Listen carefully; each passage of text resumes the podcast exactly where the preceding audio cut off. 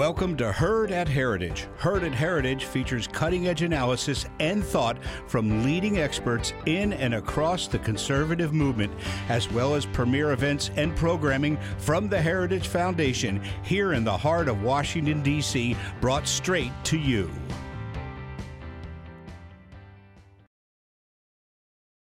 Welcome to Cyber Persistence, a new paradigm for cyberspace strategy and policy.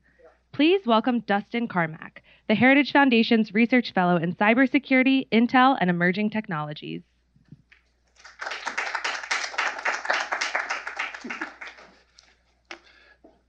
Good afternoon. Uh, thank you for joining us today here at the Heritage Foundation.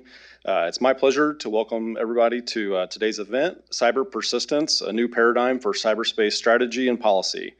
Uh, it's my pleasure to be joined by Drs. Emily Goldman and Michael Fischerkeller. Uh, Emily is a strategist, uh, U.S. Cyber Command, and a renowned thought leader on cyber policy. Her previous roles include serving as cyber advisor to the Director of Policy Planning at the Department of State, directing the U.S. Cyber Command National Security Agency Combined Action Group, reporting to a four star commander, and leading a team that wrote the 2018 U.S. Cyber Command Vision Achieve and Maintain Cyberspace Superiority. She publishes and lectures widely on strategy, cybersecurity, arms control, military history and innovation, and organizational change. Emily is speaking here today in her own capacity and does, does not reflect the views of the U.S. government.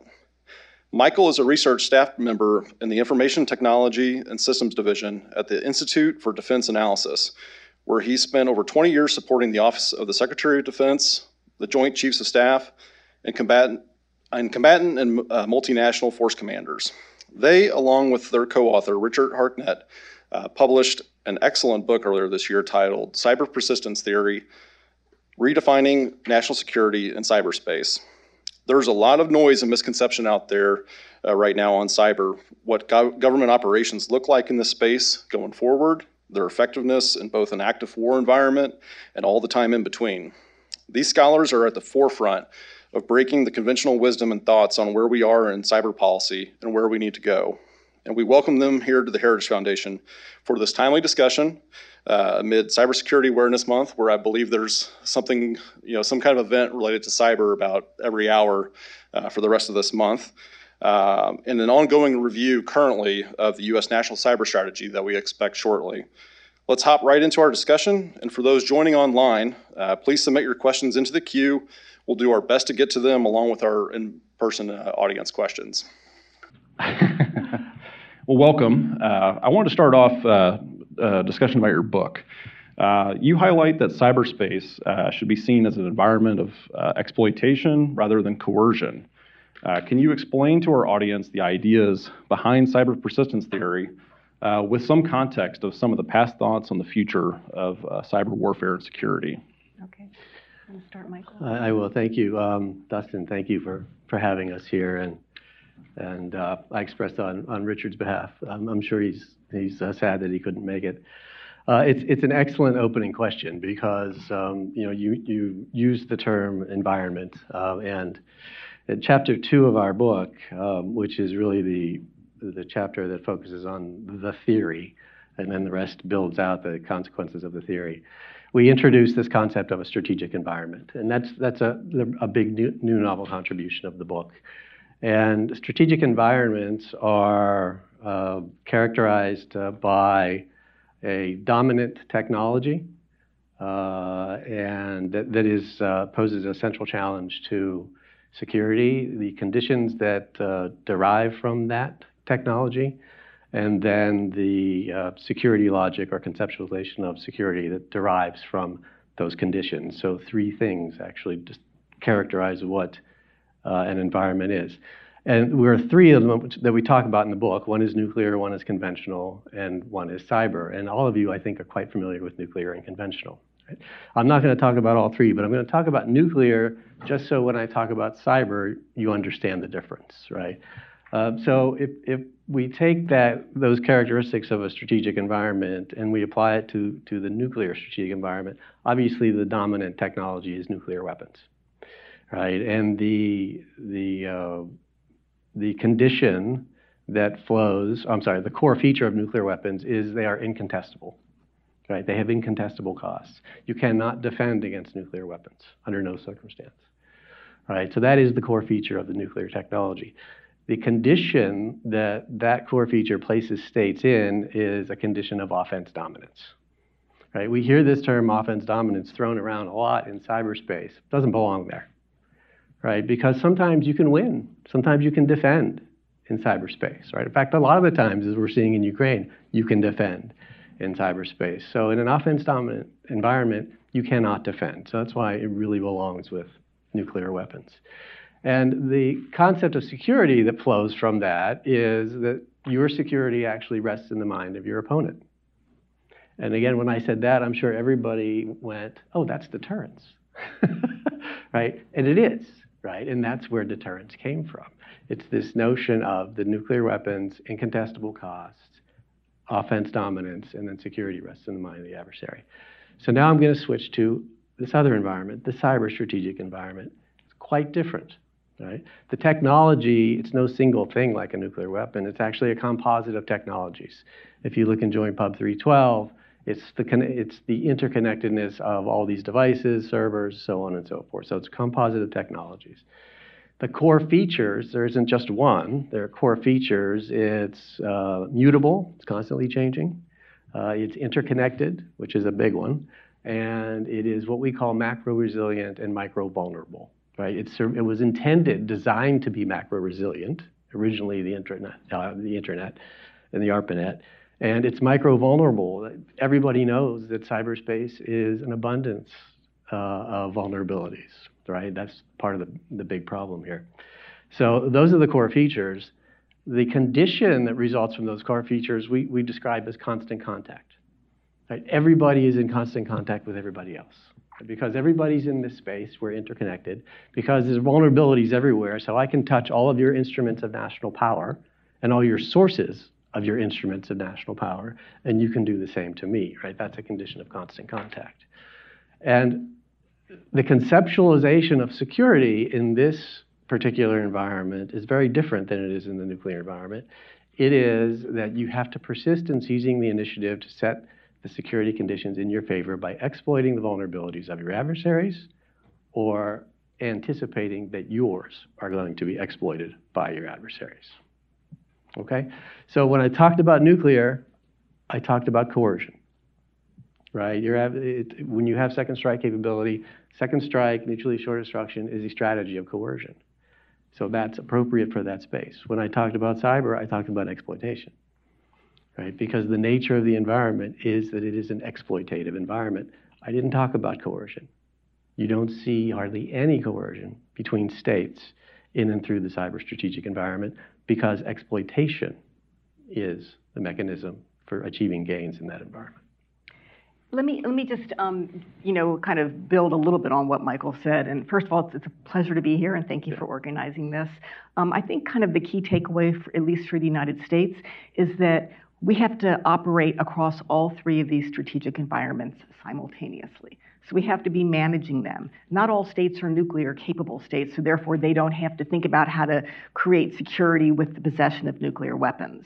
Um, and so one way to kind of capture it is that, as Michael said, in terms of the nuclear strategic environment, security was about the absence of war. Okay, that was that's how you increase advantage and protect and preserve, you know, your interests and values in the conventional strategic environment, it's about being able to fight and win and prevail in war. I mean, that is what how you would define security in this realm of brute force.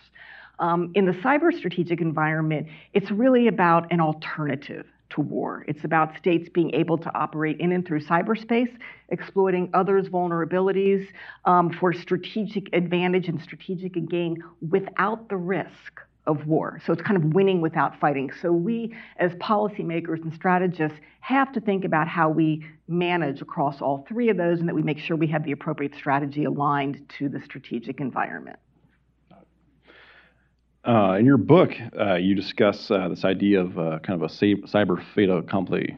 Uh, can you explain and provide uh, some examples behind this idea of persistent competition? Yeah, yeah, happy to do so. So so the environment that we just described to you, um, obviously impacts state behavior.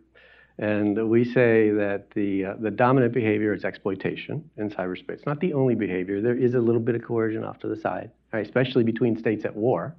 You, you see states trying to use cyber for coercive purposes. But exploitation is the dominant behavior. This manifests in two ways, primarily as a cyber fait accompli, and secondarily as what we call direct cyber engagement. A cyber fait accompli is a unilateral, independent action on behalf of an actor uh, that realizes limited gain for the reason that the opponent or the target either is unaware that you've made the gain, is unwilling to contest the gain, or is unable to contest the gain. This is what you see every day in the paper, right? I'll, I'll go back in time. OPM, right? How, how, long did it take the United States to find out about the breach in OPM? Months, right? So we were unaware. So the Chinese were able to get away with it because we were unaware. Um, SolarWinds, unaware, right? So the Russians were able to get everything that they want. And so most of this happens because of a lack of awareness. But there are some where certainly, if you think about the the um, the companies in the DIB where they get they, their intellectual property stolen, sometimes they're unwilling to do something about it, right? Certainly, some of them a, year or two ago were unwilling to make it publicly known because they were afraid about their bottom line, right? The SEC would find if they'd have to report to the SEC, it would be out in the public, their stock would tank, right? So they had incentives, financial incentives, for not responding and for, in fact, not even making people aware that they were uh, intruded upon by an adversary. So those are examples of fait accompli. Direct cyber engagement is a little bit different. It's, it's more like hand-to-hand combat. Right? We say that it's very scarce in cyberspace primarily because there are so many opportunities for states to do cyber fait accompli, because there's so many vulnerabilities in cyberspace, right? Why contest, why get involved in hand-to-hand combat to achieve a gain when I can achieve it by not even engaging uh, the target or, or, an opponent? But Rick Ledgett, when he was deputy director of, of NSA, uses the example of when the Russians got into this, the State Department and White House systems in 2014 and there were NSA teams down there and FBI teams down there, that, uh, and he described as hand-to-hand combat in the systems, right? Right. We found them. They knew that we found them. We were trying to kick them out. They figured out the tools that we were that we were using to identify where they were. They corrupted those tools so they could get back in right? This is hand-to-hand combat, and again, that's direct cyber engagement, but very scarce compared to cyber fait accompli. But those are the two behaviors that we that we describe states engage in in cyberspace. And if you if you think about it, the way Michael described the cyber fait accompli, it's not about coercion. It's not that states are doing it um, and trying to get some um, sort of concession from us. They're simply doing it because if they over time they can accumulate strategic gains i mean mm-hmm. that's one of the key issues is that we often talk about incidents or intrusions or hacks when we in fact discover these things um, and none of them are strategically significant in of their own right themselves to rise to a level that would lead to maybe a use of force or some sort of um, you know major policy initiative but nonetheless they're sort of below the radar screen and over time they cumulatively lend to strategic advantage on the part of our adversaries at our expense. Um, you said that you had um, Admiral Rogers here um, one time speaking about this, and he reflected on the Sony um, hack and, and, really felt that, um, and perhaps you know he really felt that that was going to um, be something significant because you here had the power of a nation state directed at a, at a company, and the decision was to treat that as a, a criminal act right?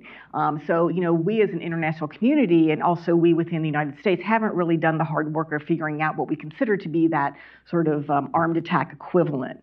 Um, but as a result, you have this persistent activity that continues deliberately calibrated to remain below that level because it can accrue strategic gains without the risks of war. Right. I remember Admiral Rogers essentially equivalent. you know, what's the difference between a missile taking out Sony servers and what happened to them, you know, via the North Koreans uh, via cyber. So, you know, it does, uh, a lot of those red lines have been kind of very vague. If they exist. Um, if they do exist. Uh, and, I, and speaking, you know, from my time at ODNI, uh, when SolarWinds was identified, and, uh, and Lord knows, I, I, imagine in the months and years that will take to figure out, you know, everything from that, we have a large problem in our federal government right now from different capabilities uh, just throughout of understanding whose systems are doing what and who's talking to who, because we actually had different, you know, sub-cabinet agencies not being able to communicate and understand what was going on with their with their main cabinet agencies. Um, where have the uh, pre-existing theories, you know, of past gone wrong um, from what is actually happening, what you're seeing? Right. Yeah, so um, I'll, I'll, start with that, and Michael will um, chime in. I, I, I, don't think it's right to say that they've been wrong. I think the question is, have they been applied appropriately? Okay, and so there's been a lot of debate about um, is there deterrence in cyberspace in terms of whether cyber capabilities independently can deter and whether it's possible to deter malicious cyber behavior.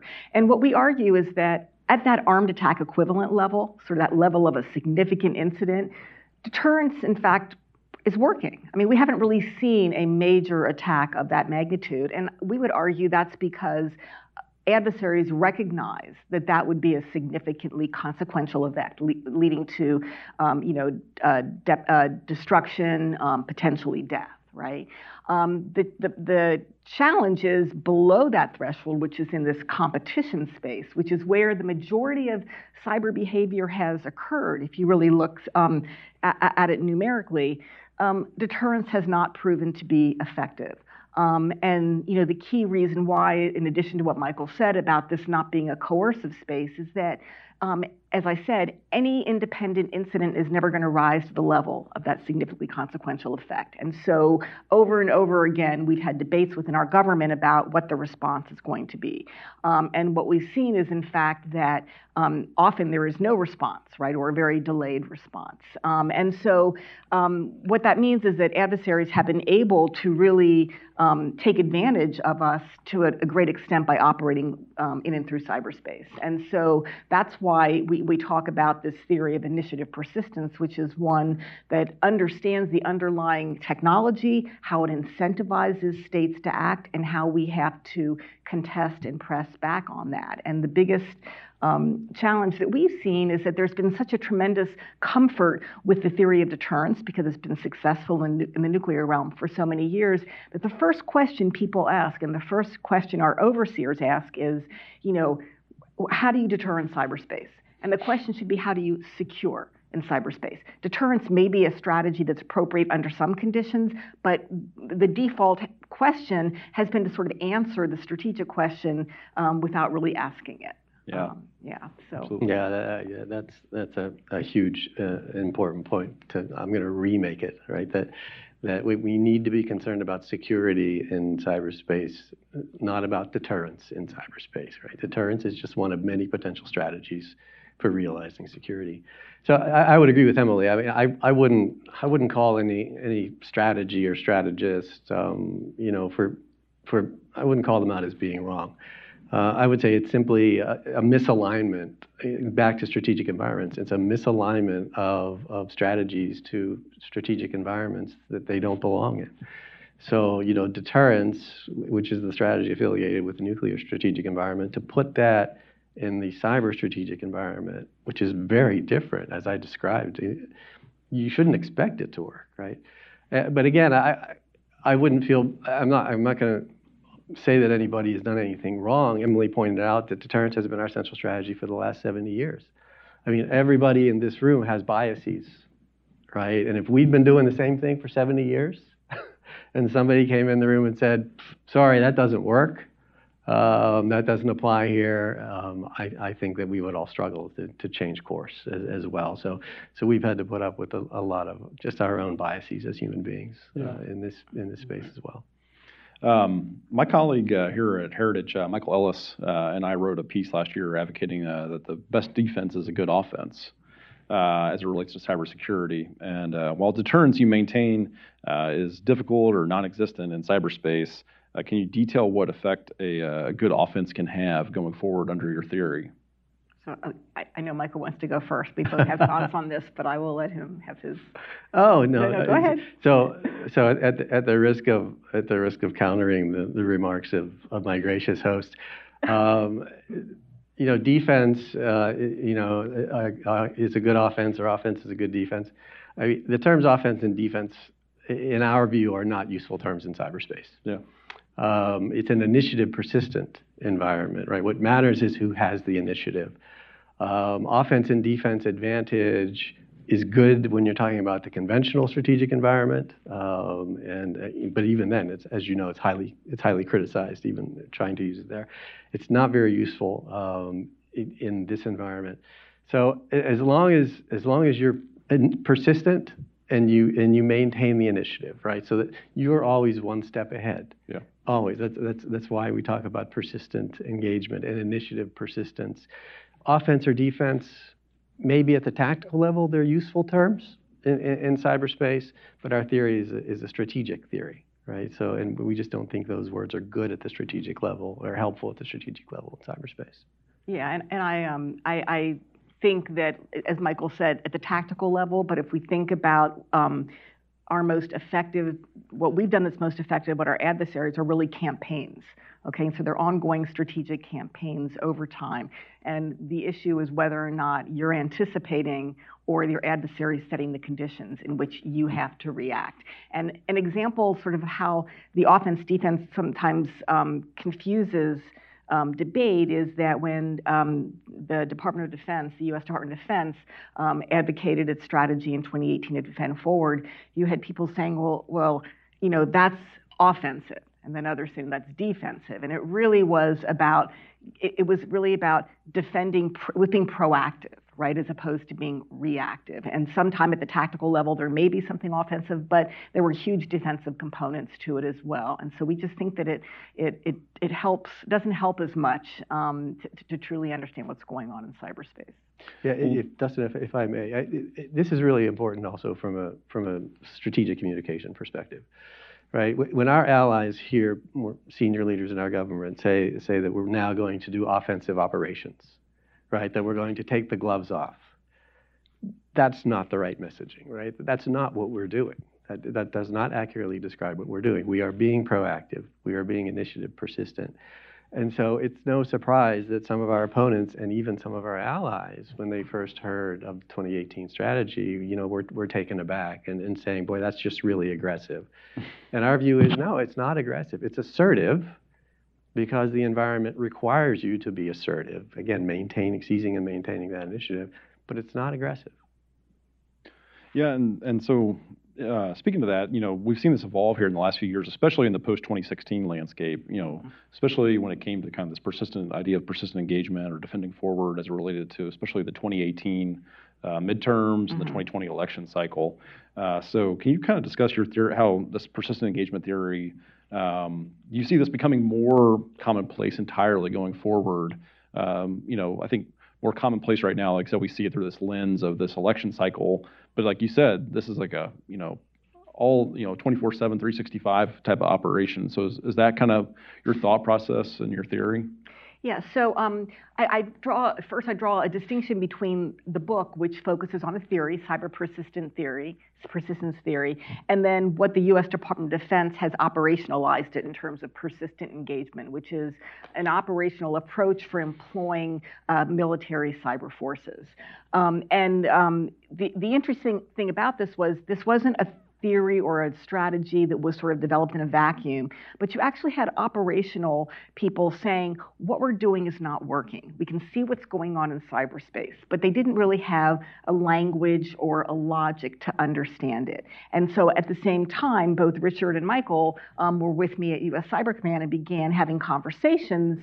Um, and between the kind of theoretical conversation with the operational, um, it really gave form and a logic to what the operational environment had been had been telling us. Um, and um, we initiated talking about defend forward. Um, really, a very specific reason for the U.S. Department of Defense, and that was to get the military to be able to operate off the DoDIN, off the DoD information network, outside of an area of hostility, okay, um, which it had not been able to do except under a few different circumstances. So this was the element of sort of getting DoD in the game to be able to be more proactive because what they bring to the table is the ability to scale.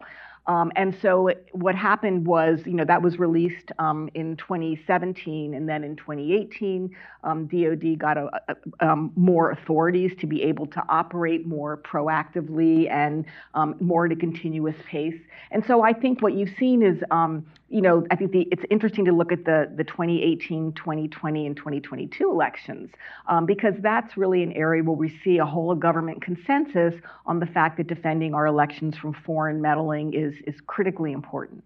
Um, and we do see whole of government campaigning Mm-hmm. right? To be able to set the conditions for safe and secure elections, right? And what that means in terms of understanding what's going on out inside, you know, the adversary space outside of our own networks, and then working with um, private industry and other government agencies um, that have different authorities to be able to um, you know, work together to, to secure those election networks internally. So yeah, I think this is a case where we do see that continuous campaigning over time, based on the theory, what that would suggest is that we need to be doing this, um, you know, much more uh, proactively and continuously across a range of different um, threat actors, and in some cases against violent um, or malicious cyber actors, we do do that. But I'm sure, as, as Michael will point out, this really is a whole of government or a whole of nation plus approach. We've seen it operationalized in DoD, and the question is, how do we get this to be executed and operationalized throughout the whole whole of nation. Yeah, that's absolutely key, um, Emily. Thank you. The, this can't just be the Department of Defense doing this, right? Because you know, our, our strategy of deterrence, talk about conventional forces, it's not only the Department of Defense that does that. They're supported by the Department of State. They're, they're supported by others.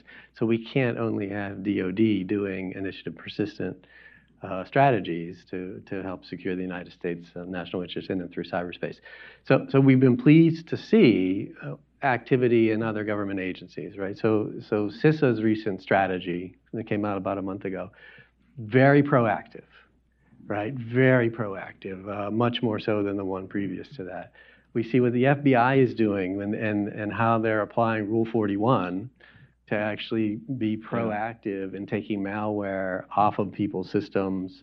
Um, and they're doing it in a legal way, right? They're, they're, they're, they're going through the courts to get the, the court order to do it. But they're taking that malware off of systems before adversaries have a chance to leverage it, right? So proactive. So we're starting to see it in DOJ. We're seeing it in DHS. We're see, we, we have a, hopefully an anchor in, in DOD, but it has to continue to spread right? And our, it has to go beyond the United States, right? It's whole nation plus. Our allies, preferably, have to also adopt this notion that this is an initiative persistent environment. And some of them have. The UK, I think, is pretty much on board with um, the theory, and, and they, they still use the word deterrence, but you know that's it's hard to get rid of the word sometimes. Um, I think some of our allies, other allies and partners, are understanding the environment is the way that we describe it in the book, and therefore the, the strategic prescriptions are appropriate that we have in the book. But yeah, it's, it's a it's going to take a it's going to take a while. Yeah, and I've I, you know speaking to the uh, the FBI's role here, you know, it's kind of you know everybody thinks of U.S. Cyber Command, and of course you know. Um, protecting networks, you know, coming into the United States. Um, but I have found it really interesting the authorities that the FBI has has used, and I think they're even kind of learning uh, even further how to use these authorities to protect critical infrastructure in the U.S. and the the takedown of the Hafnium web shells and this uh, the Russian uh, botnet situation back earlier this year. I think are really interesting areas to keep on exploring the ability for us to protect those kind of soft underbelly mm-hmm. internal networks that we we struggle to uh, where our adversaries really take advantage of. Uh, I wanted to kind of switch gears. Uh, you know, international norms. I know there's some some writing in your book about this, and I, I don't color me skeptical, but I've been a little more skeptical of this. But I'd love to hear your thoughts on this because there's been a steady drumbeat of uh, discussions that the U.S. Um, must lead in helping establish kind of international norms, you know, rules of the road uh, as it relates to cyberspace. Um, can you discuss your thoughts on this matter, and is it even possible with adversaries? Um, especially cyber adversaries such as China, Russia, Iran, North Korea, looking to exploit, you know, these rules of the road or just not even pay attention to them. Mm-hmm. Yeah, so obviously, you know, they're, they're not rules of the road if, if Russia and China aren't abiding by them, right? Yeah. So, so it, it, it, or even to call them norms if if the most some of the most significant cyber actors aren't abiding by them, it, it really doesn't make sense to call them norms, right? But the so I think what the United States and, and its allies and partners are doing in the United Nations in terms of trying to get states to commit to interpretations of international law as it applies in the cyber context is very helpful. It is a long game, right? Because it's going to take states a long time. The United States is actually lagging in contributing to the appendix that the, the, the GGE recently asked for in terms of, you know, tell us how you think cyber, sovereignty applies in cyberspace. Tell us how you think the rule of non-intervention applies in cyberspace. Other countries are, are way ahead of us in that regard. The, UK's Attorney General uh, furthest ahead of all of us. Uh, so I think that's a very fruitful um, space for the Department of State to play, and the the DOJ has to play there because you know the, the Office of Legal Counsel is the authoritative voice on that in, in the United States, just as it is the, just as it is the AG in, in the UK. But this other effort that we're doing, it's okay that I, I will call you skeptical because I am too, right?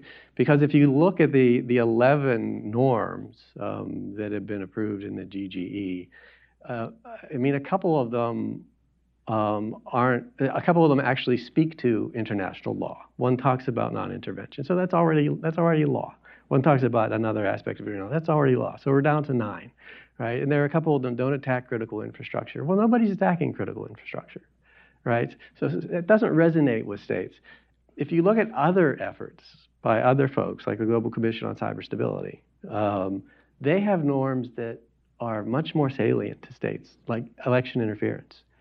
Can't interfere in other states' elections. You can't distribute malware, right? So norms in those reports, I think, are much more um, useful to pursue because states have all felt the pain of that. Uh, it resonates with them. And that is something that most states actually agree on right? Rather than rather than some, even some of the bad actors uh, would agree on. So I think we need to focus on the long game. Um, if we want to do norms, uh, initiative persistent behavior, tacit understandings, right? So through behavior, not necessarily through explicit exchanges, but through tacit behavior, we can communicate what our preferences are, what are unacceptable, what is what, what is acceptable, what we think is responsible, what is not responsible. Um, so I, I, think we need to you know, change course a little bit. And, and I just would um, add to that by saying that I sympathize with your view as well. I think of norms as normal practice, right? What has been routinized. And if you look at the malicious behavior that's ongoing, that has become normalized. And I think part of that was the US not pushing back on that early enough. Um, and so that's different than the aspirational norms of what we would like to see. And if we look historically at other areas like the law of the sea, for example, how norms evolved over time, they were constructed from the bottom up. Okay, it was about navies interacting and figuring out, you know, what made sense consensually to agree upon in terms of that behavior. And so I think it has to be both bottom up um, and top down. And you know, the United States was quite successful after World War II in establishing the rules of the road, but we were overwhelmingly powerful right? And so we could, you know, we owned um, the ability to reward those states that played along and to exclude those states that did not. We're not in that position today. So once again, we have to look at our framework and, and understand where we are and what's the, you know, more productive way of getting to, um, you know, shared expectations about what's appropriate and what's not. Great. Um, can we briefly uh, uh, discuss your thought, uh, thoughts on the ongoing war uh, in Ukraine? Has it you know changed or reinforced your views? You know, one of the things I, I keep thinking about always is uh, you know the Colonial Pipeline hack. You know, for example, uh, and just resiliency of you know there was more of a consumer panic and fear um, you know related to the the pipeline and the gas shortages and also vice versa, what's happening in Ukraine is like, you know, there's been this misnomer that they're not getting hit by these kind of, you know, die-hard type of cyber attacks that people kind of envision. Um, but there is a persistent engagement by the Russians each and every day. So, has U.S. Cyber Command and our allies and NATO, um, what have we learned from this, and, and, the resiliency too of the Ukrainians to be able to counter this along with private sector actors? I mean, has it does it apply to your to your theory? So I think the the first thing to to be you know, to point out is our book is looking primarily at competition. Okay, so competition and crisis and conflict are distinct geopolitical conditions. All right, with you know different incentives, different pressures on actors, um, and so um, you know, you know, we as a as a as a scholarly community and a policy community, have to realize that we have a lot more experience in the competition space than in crisis and conflict. And I think people are, now I've been listening to a lot of talks recently, and I'm heartened by the fact that people are saying we can't jump to conclusions about crisis and conflict and about the role of cyberspace because we're not even through this conflict yet, right? And people are already drawing conclusions. So, you know, with with, with that caveat in mind, um, uh, I think that um, I mean, uh, Michael and I will probably point out different insights, but from my vantage point, one of the things that we that we see is that how you um, operate in competition and persistently engaging in what the current administration might call campaigning is critical for posturing for success in crisis and conflict. Okay, so for example, we know the importance of sharing intelligence in crisis and conflict, and we know the importance of uh, secure networks for doing those. Those have to be in place early on, proactively, right? We can't sort of pull that together on the fly. Um, and so we're also thinking, exploring, um, and understanding about how in competition you can set conditions for success in crisis and conflict. How do you understand what your adversary's um, desired crisis and war conditions are? For example, um, the ability to execute a fait accompli conventionally. And how do you take away those conditions beforehand. Um, and cyber can play an important role in that. So I think that's one really important um, aspect to understand the relationship between campaigning and competition, between persistence day to day, and how that postures you for crisis and conflict. Because once you get into crisis in cyber, it's come as you are, yeah. right? You have what you have. Um, I'm sure Michael has some other reflections. On um, no, just one, I, Emily. I, I, think that was excellent. Um, so you know we're doing we're doing some new writing on this actually this this what we call conditions based analysis because we want to talk more about militarized crisis we want to talk more about armed conflict and when when and how and and when not and how not to use cyber in in both of those uh, other geopolitical conditions. One of the things that we talked about early on in, in uh, after February 24 was that all the folks that were talking about prognosticating on on how cyber would be used we saw nobody thinking about uh, Putin's strategy. What, what, were his political aims? What was his military doctrine? Um, where in the phases of the execution of, of the conflict might cyber be more relevant and might not? So there was none of that kind of discussion. That, that's one of our big takeaways. You need that framework. Right, you, you need to think about what, the, what are they trying to achieve? What's the doctrine that they have to achieve it? Where does cyber fit in that doctrine? What kind of conflict is it going to be? Is it going to be coin? Is it going to be um, conventional? If it's conventional, is it going to be a blitzkrieg or is it going to be attrition? All these different things present different value to cyber at different times, right? So if you if you don't know those in advance, you're, you're really kind of throwing up your hands, and you're going to be surprised, like a lot of people were, right? Because they didn't think about what are those things uh, in Putin's mind, and therefore, how will he use cyber and when will he use it? So uh, that's that's my big takeaway. Great. Uh, I have a couple more quick questions, uh, and I'll, i want to make sure I leave a little time for our audience. Um, uh, the Biden administration is currently ironing out the next uh, round of the U.S. cyber strategy. Michael, what would you like to see flushed out in this next iteration? Um, you know, the previous iteration was Trump's 2018 cyber strategy. Yeah. Um, so, you know, our, our core strategic principle from the theory is initiative persistence. And I, I want to see that throughout the whole document, right? I, I, I, I want to see guidance. From, I, I want to see guidance from POTUS to every other agency uh, that says, show me how you're going to operationalize initiative persistence. Right. We know how DOJ is doing it through FBI. We know we know how how DHS is doing it through CISA. What about state? You know, what about other agencies? Because that's the game for us, right? In our mind, it's, it's an initiative persistent uh, strategy. So I would I would like to see a call for that. Let's see how we can actually do it whole of government. And just uh, and I'll just add, I think just the the juxtaposition is we have to get out of this re- react after the fact. I mean, that's Yeah. really been that, you know, how do we react? If you look at the language, language is so important. How do we react? How do we respond? All of that means that you have agreed to absorb the attack, right? And any of us knows who's experienced one of those, it can be very inexpensive um, in terms of time and treasure to execute something, not everything, but you know, criminal actors can do that, and immensely expensive to deal with it after the fact, right? Um, and so it's it's important to not always think about resp- react and respond because that affects your orientation toward the space. Great. Um, last last uh, subject I wanted to touch on. Uh, one thing, you know, when I was uh, at ODNI and, and everybody um, was really always impressed by our uh, ability to work with allies and partners. Uh, and so I wanted to kind of discuss, you know, there's been extensive work uh, over the last five years, I think, uh, to better coordinate and share uh, cyber intelligence with partners, both in the private sector and, and states. Um, and with the recent, you know, future expansion possibility of, of Sweden and Finland to, to NATO, uh, and you also see a lot more cooperation happening with the Quad or the Quad Plus partners. Um, what do you see this as a value add uh, for the U.S. and how do you think that better incorporates? What do we need to be doing in that space to kind of better uh, our position against the the Chinas of the world as the, you know kind of the cyber dominant adversary?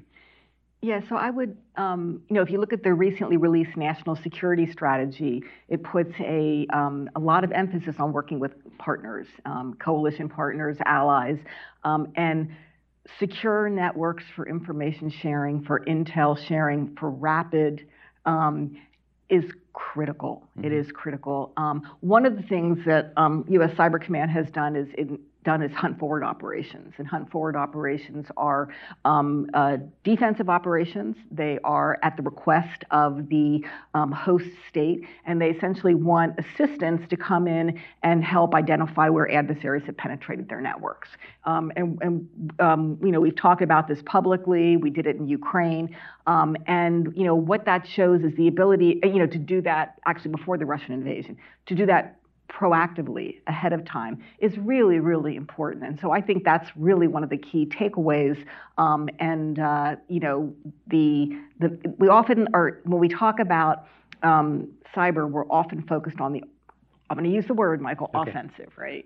um, but the mission assurance piece is foundational, right? I mean, that is just core, and that's critically being able to have those networks and making sure your forces can, in fact, operate and leveraging unique intelligence insights. So I think that's probably one of our biggest um, insights from the ongoing um, conflict. Yeah, I, I don't have much to add to that. I, I think that this is one area where I, I think we're actually doing pretty well. Yeah. right? I mean, we, we've reached out ac- across multiple agencies with um, allies and partners, and I, we will, I mean, let's just, let's keep that going. Well, I want to open it up uh, to our audience. Uh, we have time just for a few questions here. Um, let's see, gentleman here. Uh, Yeah, I have um, followed this field uh, as closely as I can since I directed internet policy for IBM in the 1990s. And the greatest surprise to me, and perhaps you can explain it or make your own prediction, is that um, we have not seen more of a breakup of the global internet than has actually happened. If you were the emperor of a country, oh, say like North Korea, what you might do is say, we have no global interconnection. The only global interconnection we have is with our offensive forces. And anybody who connects their TCP IP routers to the global internet will suffer death, and their family can spend the rest of their lives in a, in a prison. And, and it seems to me if you do something like that, you have an iron dome. You, you can be, you could look at the global internet as an offensive medium, but not have to worry about defense. It's the air gap, uh, which our own military uses often enough anyway. But what's surprising is that more countries don't do it. And I used to think, well, of course they can't do it because they lose access to Amazon and they lose access to Facebook and they lose access to, to Twitter. Well, if you were a dictator, uh, compare losing access to Amazon with the gallows next to Saddam Hussein and Muammar Gaddafi. It's a no brainer. So, why hasn't this thing broken up more? And ter- purely from a military point of view, uh, uh, sure, I'm going to interconnect for offensive military purposes. Everything else, we use our own non-IP domestic data network, and anybody who interconnects. And of course, some people can have Starlink terminals and Iridium terminals and things like that. But I mean, at the network level. So why? Th- this is not what I expected to happen after the, the cyber became a dominant military theme. So your explanation and prediction would be helpful. Thank you. Thank you. You can go first. Oh, I don't want to go first. I mean, it's, it's a fascinating question. Uh, Chris Demchak has written a lot about this, and she, she refers to it as the balkanization of the internet, right? Why haven't we seen it? And I think her forecast is that we are going to see it. Uh, so if you haven't read any of Chris's stuff, I, I would I would point you in her direction. I, you know, I, what came, what did come to mind when when you were offering um, th- that perspective and those insights was that, you know, North Korea has cyber operators all over the globe, right? They're not just in North Korea.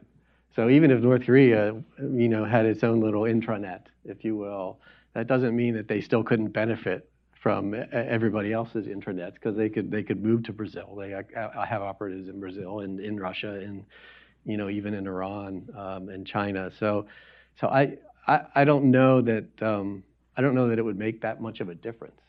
Um, that's that's just thinking while I'm sitting on stage, ruminating on, on your interesting points. But um, I'll just offer that. I mean, I think the, the, the closest you would see to something like that is what China is is trying to do, right? And so, I mean, it takes a lot of capability to do that. I think some people, um, you know, predict that they are moving in that direction, but it goes out. It's not just about the technology. It's really about, I think, a um, a fundamentally different vision of what it means to be sovereign in cyberspace and what the what, what are the values that undergird that and we have you know very fundamentally different views about freedom of information in terms of content and about the idea that that China has cyber sovereignty as they want to control that content so I I see that driving it more sort of that challenge you know the the question of are we going to be in a world of information dissemination or a world of information control? And that w- will really shape, um, you know, the, the, protocols going forward um, and the decisions that are made in international organizations. So. It was interesting too on the uh, like the Chinese example. You know, for the lure of their firewall, there was a recent case where uh, there was uh, potential corruption in Africa with related to like how many IP addresses have been purchased by this Chinese businessman, and it was roughly I think it was like 30 or 40 percent of some country's IP addresses. And they're like, oh, this is for some kind of corrupt activity, but all it really was was was it was for he wanted to be able to access it for Chinese VPN users that wanted to access gambling websites. So you know it as much as it sounds in theory like it's possible, the, populations have a very interesting way to try to work around it, and mm-hmm. business does too. Yeah. Um, yes. Hi, I'm Dan McBride. I'm uh, Canada's head of delegation to the UN Cyber Open-Ended Working Group, which, as you know, is where the norms and law piece gets discussed these days. Um, on law, uh, fully agree with you. That's a really important piece of it. Canada just put out our own statement on how we see law applying.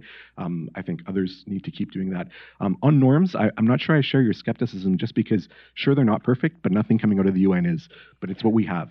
Um, and I guess my question to you is on that. You seem to be open to new norms, and you know there's a proliferation of norms being done elsewhere at the GCSC and so on.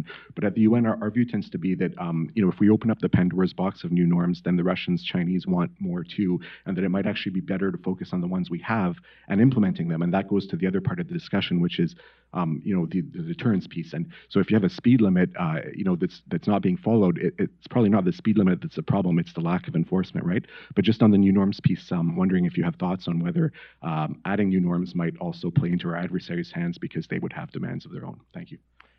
Uh, first of all, let me applaud Canada uh, on what they have written, because Canada, for example, came out with a very, a, a very excellent statement on how they view cyber uh, and the concept of sovereignty. Uh, and so, and, and I mean, really put, you know, the, the rubber to the road by saying, for example, we think a cyber operation uh, whose effects can be uh, mitigated by rebooting a system is not a violation of a state sovereignty, right? I mean, that's really getting into the weeds, and, and I think that's the kind of discussion we have to have. So I, I really, Canada, Canada did a, did a great job in that regard. So uh, again, this, this notion of a proliferation of norms, right? Uh, So, so I mean, we, we have to be careful how we use this word norms. Norms can't proliferate if people aren't doing them. If they're not doing them, they're not norms, right? So, so where I am on norms is let's let's pick the the things that that that to me are salient to states and where states have an opportunity um, through state practice to actually um, cultivate those norms, right? Yeah, I mean, you can't just declare them and, and all of a sudden they are. You have to cultivate them. And, and the 11 that we've got um, through GGE, what's the plan for cultivating adherence? There's no plan for cultivating adherence right? There's a plan for, for increasing the capacity of other states to, to, to you know, be able to handle cyber activity. Um, but how do we really cultivate adherence to those norms? So if you pick one, if you pick one of the, G, uh, the Global Commission norms, which is no malware, and if, if, if I'm running the US government, I say to Cybercom, wherever you see it and it's causing you trouble, take them down. Like TrickBot, for example. And then I, I wink and nod over at Microsoft and I say, by the way, because they're affecting your ability to sell your product, you take them down too, which they Microsoft does, right? Uh, and so, so that's sending the message tacitly, because you're not talking about it, right? That malware is unacceptable. I'm going to take it down. And if other states do it, and the UK certainly has, in conjunction with the FBI, right, their, their National um, Criminal Center, have taken down other Emotet and so on and so forth, ransomware groups. That kind of behavior is actually cultivating the norm, right? Rather than talking about it. I'm not saying talking about it isn't valuable, right? It's certainly when you're trying to cultivate it through operational activity, you're going to hit areas where two sides are going to bump up against one another. That, to me, is when the discussion is really valuable, right? Just like it was for the law of the sea. Uh, that, that you know the, the, U.S. and Soviet navies, when it got hot on the high seas, that's when the ambassadors reached out to one another and said, you know, we got to talk this out, right? Everything else they figured out by themselves. But when it got into dangerous space, then, then the explicit bargaining rather than the tacit bargaining came, came into play. So I'll just I'll just leave it at that. Th th those are my thoughts on it. You know, I'm not totally. I mean, there's a place for it, but we have to recognize what they are and what they aren't, and what and and the different inroads of getting there that are facilitated by the nature of cyberspace itself. And I just would add, I think we need to have a way to empirically assess whether or not the norms are emerging, right? So one could look at, for example, cases of um, um, election um, security, for example, not just within the US, but other states, and look over time if, if we're pushing back and being proactive about it, right? Taking away opportunities and capabilities for adversaries to engage in that.